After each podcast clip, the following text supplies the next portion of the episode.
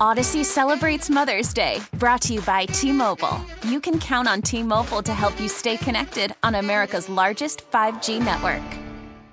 We get it. Attention spans just aren't what they used to be heads in social media and eyes on Netflix. But what do people do with their ears?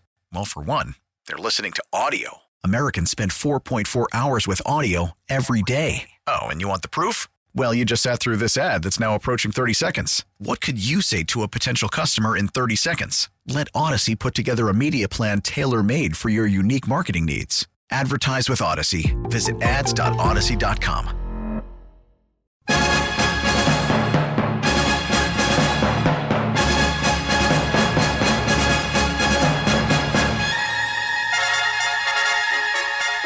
Boy, hour three underway here on Sports Talk Saturday on WGR. And joining me live from the beautiful, sunny, not smelly at all, New Jersey. Just kidding. It's not that smelly. It's a decent city, anyways. Uh, New Jersey. He's showing me now, anyways, on the Western Hotline. John Scott from Spectrum News. John, thanks for joining me, man. How's uh, is is it as nice out there in Newark or wherever you are in Jersey as it is here in Buffalo? Because it's like seventy degrees. It's beautiful here. It's pushing upper 70s, maybe 80 degrees here. It's, it's awesome. And I stay by the stadium. I can. We just got to our hotel. I can literally see MetLife from here. The problem with that is there's like literally nothing around here. I mean, if people think there's nothing by the stadium in Orchard Park, at least you have the big tree and other things. There's like one joint around here to to really do. Now they did just build this like Mall of America Yep. type thing that's that I might go check out, but uh I want to find a patio and, and enjoy some college football, especially if my Buckeyes start getting their act together. Yeah, I don't. That's the weird thing. I've been there before. Well, I've driven by before, and I thought to myself, okay, they're building a mall like that surrounds this area. But before the mall was built, when they built that stadium originally, John, it was in the middle of like a marsh. Like there was nothingness there. Yeah, and to be honest, it, it's maybe the most plain cookie cutter Yes. stadium in all of football. Yes. I mean, I, there are some that are more of a dump, like RFK with the Commanders and stuff. That they're just they're worse stadiums. But in terms of a newer stadium, it just has no character. And and I was afraid that the Bills in their their budget battle of sorts to build a new stadium would would maybe model it more in that vein. Thankfully, these renderings show different. Yeah, the outside sort of like it. It looks like it belongs on Rikers Island or something. Like the outside, it just doesn't really have the feel, the vibe of like you're going to come here for four hours. You're going to have a good time. You're going to watch a good, you know, you're going to watch a good product on the field. Because the worst part about that whole stadium might not be the outside, John. It might be the turf itself. Like the turf monster there at MetLife is like lauded as one of the worst turf surfaces in football. Right, and interestingly enough, maybe because you know he wouldn't answer it, Sean McDermott, I don't believe was asked specifically in terms of the return of Tre'Davious White if the turf would play a factor. I don't think he would go down that road, so I don't think we're missing any information. But there's no doubt they think about it, and um, we'll just see if he goes or not. And, and I would assume one way or the other that that would be in the talking points that they are having leading up to tomorrow's game. Yeah, I'm I'm good if they want to punt on that until next week. Like I like I'm full on good with that. And you know, for the sake of not trying to overlook the next opponent, considering the team they're going to be playing in a week, like I was talking about this with Matt Lombardo who I had on just a little while ago. Like, John, I I I, I we can do it because we're the media. We look ahead because it's kind of our job, but I know the team isn't necessarily looking ahead. I know how much this organization values those games against division opponents. So I know they won't be looking past this game, but man, that matchup looks very juicy next week against the Minnesota Vikings. No, Absolutely. Um, now, I will say, and I've been hammering this home. I did it on our podcast with Kevin Carroll, my coworker. I don't sleep on the on the Jets' defense. Offensively, especially if James Robinson doesn't go, they're already down Breece Hall. We understand their quarterback limitations. So the Bills' defense versus the Jets' offense, absolutely, Bills strongly have have the advantage there. But I don't think you can overlook the Jets in terms of what the Bills offense is going to be able to do against that defense that is very talented and performing well and has faced some really good wide receivers and Sauce Gardner's lived up to it. So you want to get to the Minnesota game and, and potentially see Tre'Davious White make his debut or get some run against Justin Jefferson and Adam Thielen and, and the Cook brothers and all of these things. But I, I'm not going to just skirt right past tomorrow's game because I don't think the Bills are going to lose, but I don't think it's going to be your traditional come to the Meadowlands and, and roll out pretty easy. John Scott here on our West Her hotline from Spectrum News covers the Bills for Spectrum. And uh, so, John, let's talk a little bit more and, and maybe drill down on this game this week. I was talking to, uh, I mean, we talked to Dan Leberfeld of Jets Confidential earlier this week. Uh, I talked to Antwan Staley of the New York Daily News t- earlier today, right before I had you on. And the kind of consensus is everyone is sort of st- sidestepping, it feels like the question of, like, when is going to be the time to bench Zach Wilson? And all of them sort of feel like, ah, like they're not there yet. There's this balance that they, they want to continue developing this quarterback, that the players, the locker room, they're being patient about this. They know there's ups and downs in developing a quarterback, but man, I, the ups and downs is one thing, but it it doesn't feel like there's been very many ups with Zach Wilson. There's been one quarter, the fourth quarter against Pittsburgh, where he was really the catalyst for that comeback in that game that they ultimately won against Pittsburgh. But that was a Pittsburgh te- team coming off the Bills' 38 to three game. Like it's not, it's not like they beat some powerhouse and Zach Wilson led the charge. And and like it's one quarter of football, and the rest has been I mean, bad, not good, like not even borderline. Just it's been bad. Like, Uh, do do you expect, especially in New York, knowing the fan base, knowing the media, like if if this isn't a close game, if they Bills cover, it's like a 13 and a half spread right now. If the Bills cover and Zach Wilson looks like he's been looking over the past couple of weeks, how do you expect that stadium to react? And and and do you believe that that that, that maybe the leash is starting to shorten on him? I don't know why it should. And it's also just so ironic that this conversation is being had as Josh Allen comes into town. I mean, I, I really, it dawned on me a week ago going into the Packers game, reminiscing and remembering how absolutely horrible Allen was when they played the Packers at Lambeau in 2018. I mean, conversations were had, okay, yeah, it's his third start, but all of the baggage that came with him and, and criticism, and then it, it's playing out onto the field in 2018 early before he got hurt. You're thinking, oh my God, like here we go again. And that's what I keep wondering around the league with not just Wilson and the Jets, but some of these other younger quarterbacks, Justin Fields and things like that, is how are teams going to approach it? Now, job security certainly plays a role in, in where certain coaching staffs are in their tenure, but Allen is absolutely an outlier. But is he also an example of patience should be preached with these young quarterbacks because they don't necessarily have to get it in two years. Can you continue to build up around him, and then if you don't see it in the third year or whatnot? And, and Wilson, obviously, he's had more poor moments than good ones. And again, I'm not comparing him to Josh Allen. It's just an interesting dynamic. But the Jets are five and three. What would be the reasoning to go to Mike White? Or go back to Joe Flacco. Why would you why would they do that? Because are you trying to make the playoffs? I mean, is would that be the, the the reasoning? I just to me just run the string out as far as you can with Wilson and at least this year and then go and address the quarterback in a loaded class yeah. next season if you feel that you want to and need to move on from the guy that you drafted really early just a few years ago. And they've got draft capital. And I think they're a unique situation, John, because they're a roster that is very clearly has a nice mix of young uh, really good up and coming players and veterans. CJ Mosley is still really at the top of his game, playing very well in the middle of that Jets defense. Quinnen Williams, much like Ed Oliver, coming into his own um, in year four and, and, is likely on route to a big contract extension. Their draft class has has has played very well. Obviously, losing Breece Hall hurts, but like this feels like a roster that's a young quarterback, or at least an established quarterback, someone that can be better than Wilson's been, away from being a maybe not a contender, but being a very competitive football team. And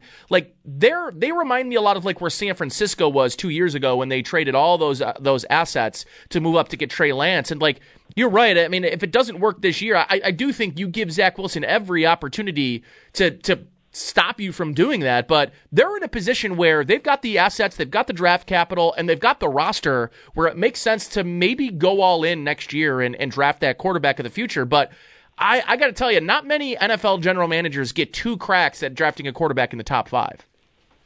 I love what they have done drafting the rest of the roster. I loved the Elijah Moore pick for whatever reason. I don't know what's going on with him and them and why it hasn't really blossomed, but talent wise, I loved him. I was on that train for the Bills to take him when he fell down there and they ultimately selected Greg Rousseau instead.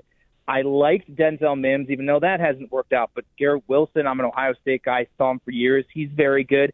I even like the idea of Corey Davis, and and you know you overpay in free agency all the time, and he was before some of these other additions here, but a nice complementary guy in in that wide receiver room. I like what they've done with certain additions, like uh, Alijah Vera Tucker is hurt, but I liked that selection.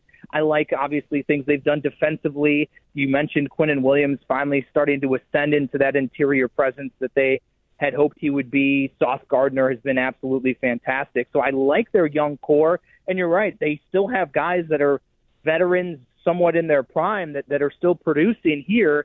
But you're right, it's coaching and quarterback. I mean, that's ultimately what it comes down to. I think at five and three, you got to give some credit to the coaching staff, and especially without Wilson there for a good portion of that.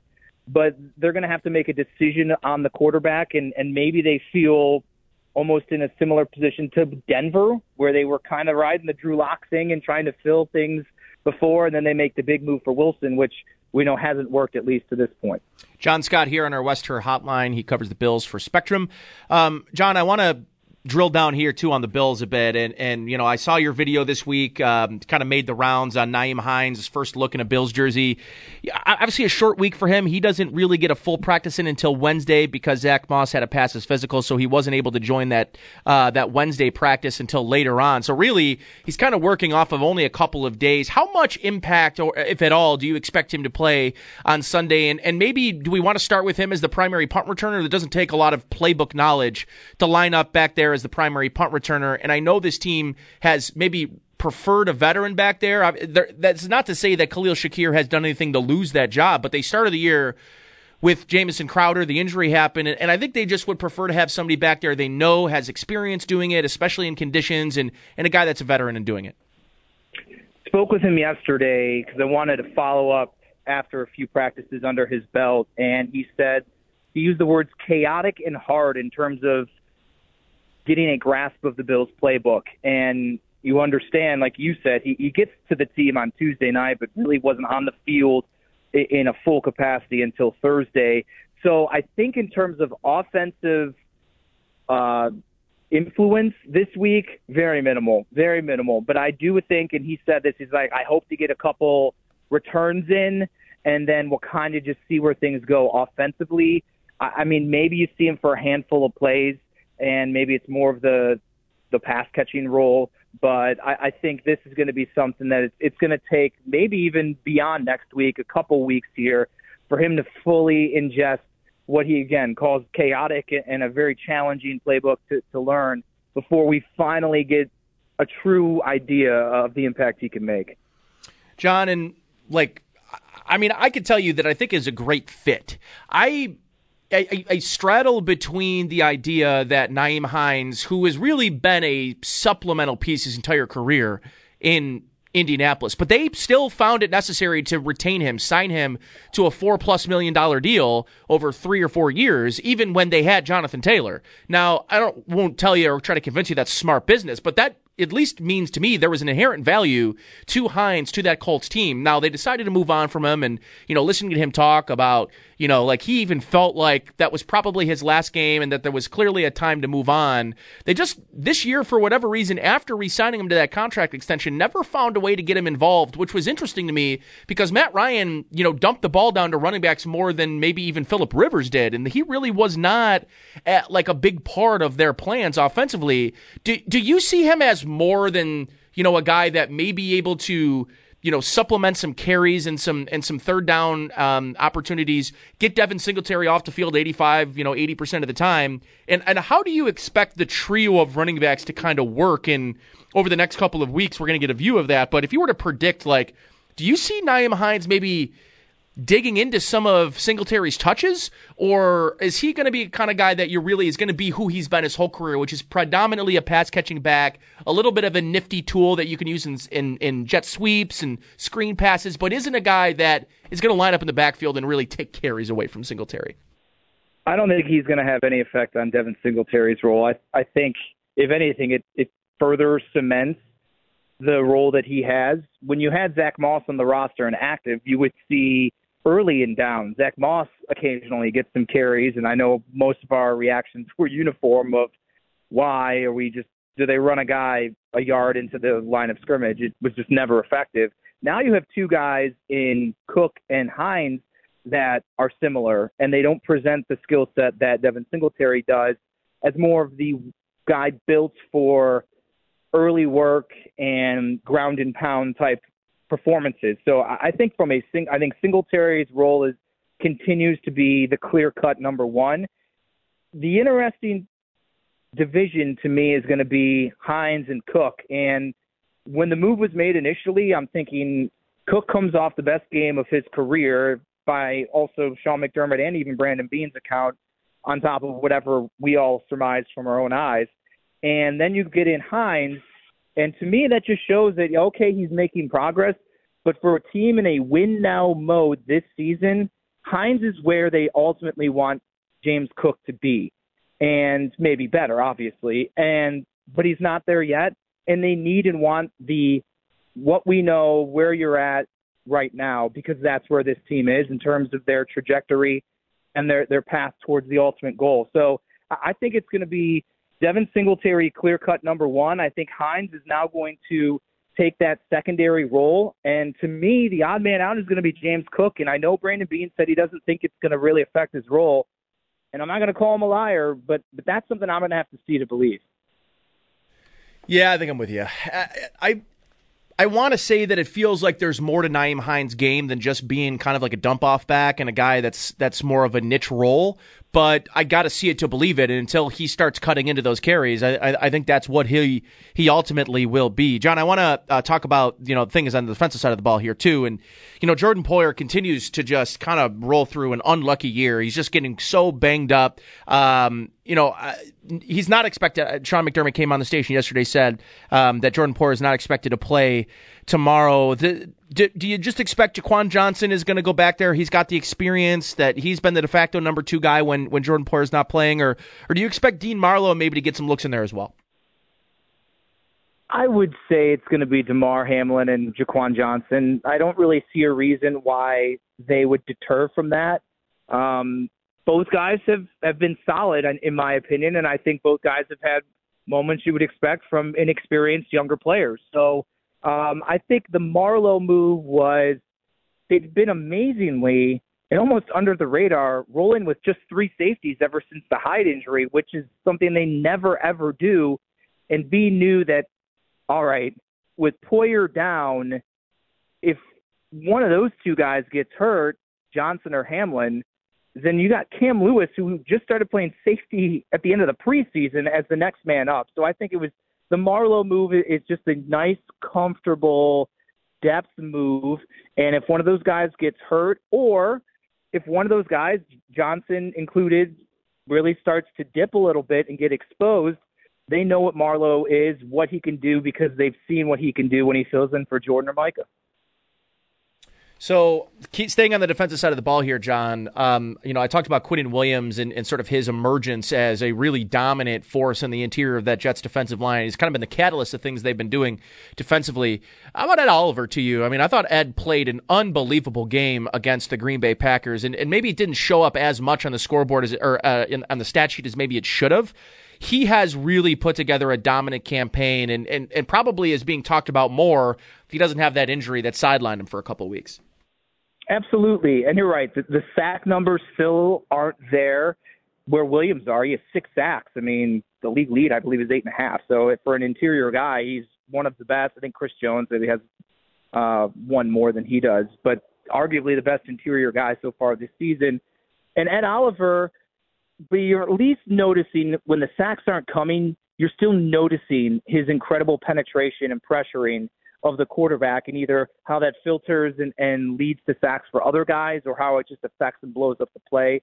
I, I don't think it's one of these things where, well, if I look at the box score, I am disappointed with that Oliver. Yeah. I think people are more so seeing it with their eyes, even though the, the finishing of the play the way they want it to, in terms of him bringing the this time happening. So um, we will. Uh, I think all is well with Oliver, and I, and I anticipate him to continue to trend forward this season.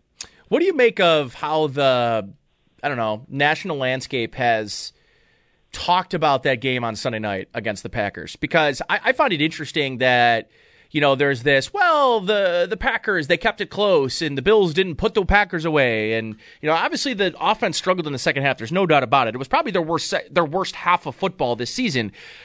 But the consistency with Josh Allen's game this year, John, has been maybe steadier. Oh, 100%. It's been steadier than in years past. And that was sort of my thing about this offense last year is there was a lot of ebbs and flows. There was a lot of highs and there were a lot of lows. And obviously, the Jacksonville game is the most notable low of last year. But we have not really seen that low this year. And and I think if that's going to be the lowest of the low, that second half of the Packers game, the Bills are going to be just fine. But I, I do find it interesting how people have talked about it and framed that game, um, and and sort of like giving the Packers credit for not getting blown out in that game. I don't know. It's just it's just been a weird conversation around that game and, and, and really in its entirety.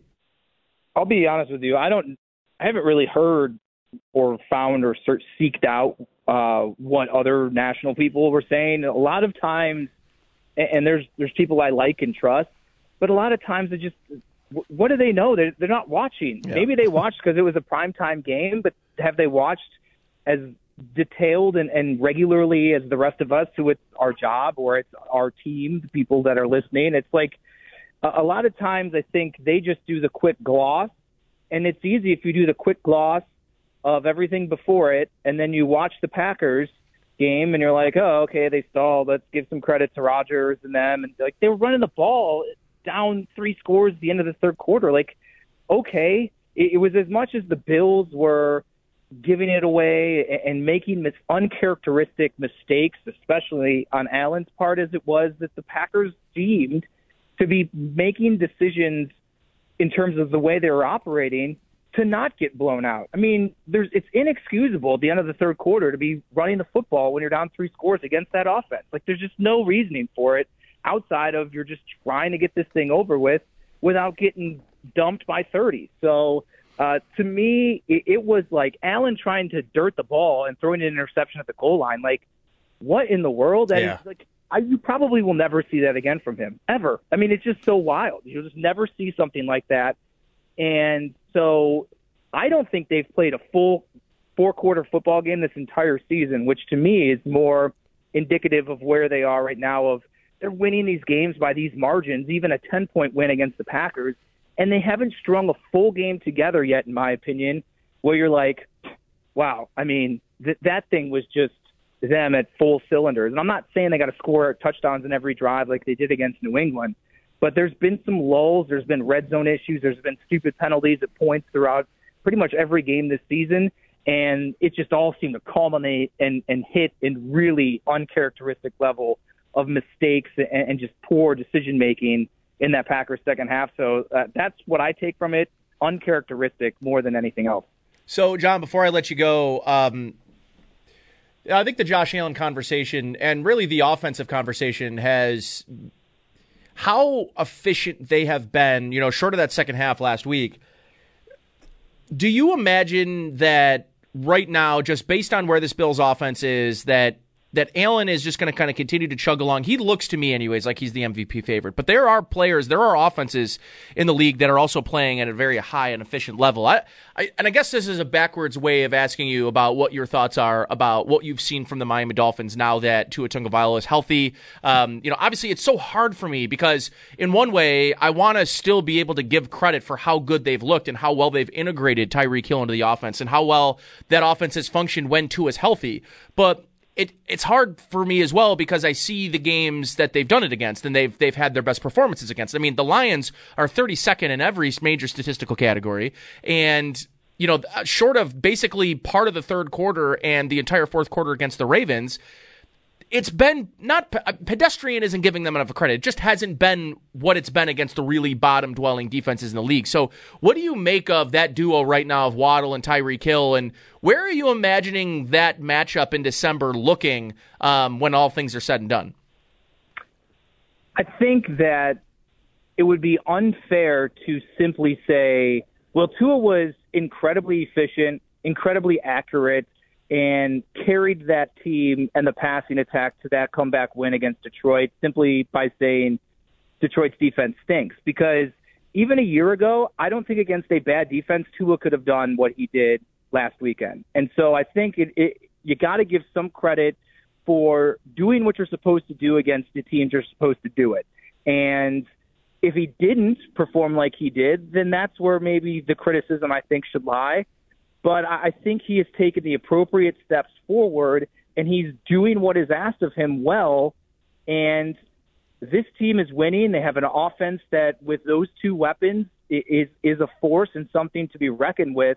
And who knows? I, I don't know if he has to be Josh Allen or, or a top five quarterback in the league for them to be a team that can make a run at some point. Maybe not this year, but they have some really talented players in Waddle and Hill that are game breakers, and they continue obviously with the Chubb move and things like that. I mean, I, I think that it doesn't have to be he's mano a mano with Josh Allen in terms of talent and production for it to be a successful stint and a successful quarterback and make the, the Dolphins a, a contender. So uh, to me, the Chubb move was massive because we know the recipe to beat any team, but especially good quarterbacks, is get a great pass rush with four and, and use your secondary, and they got two great corners. So I, I think the Dolphins, I don't, I, they're certainly not at the Bills level, but they're ascending, and I think Tua is is doing enough, and he's continuing to make strides with the weapons around him that, that I think it should be respected. Not again,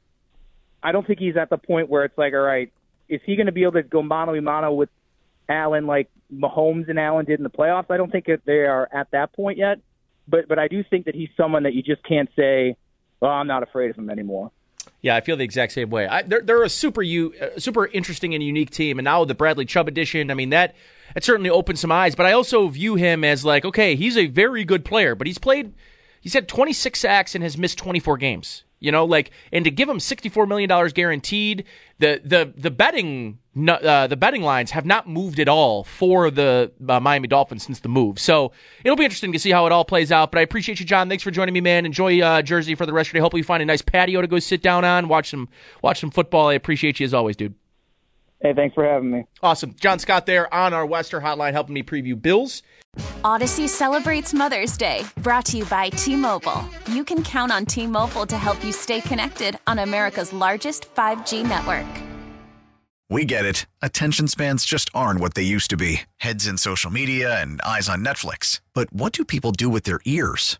Well, for one, they're listening to audio. Americans spend 4.4 hours with audio every day. Oh, and you want the proof? Well, you just sat through this ad that's now approaching 30 seconds. What could you say to a potential customer in 30 seconds? Let Audacy put together a media plan tailor made for your unique marketing needs. Advertise with Audacy. Visit ads.audacy.com.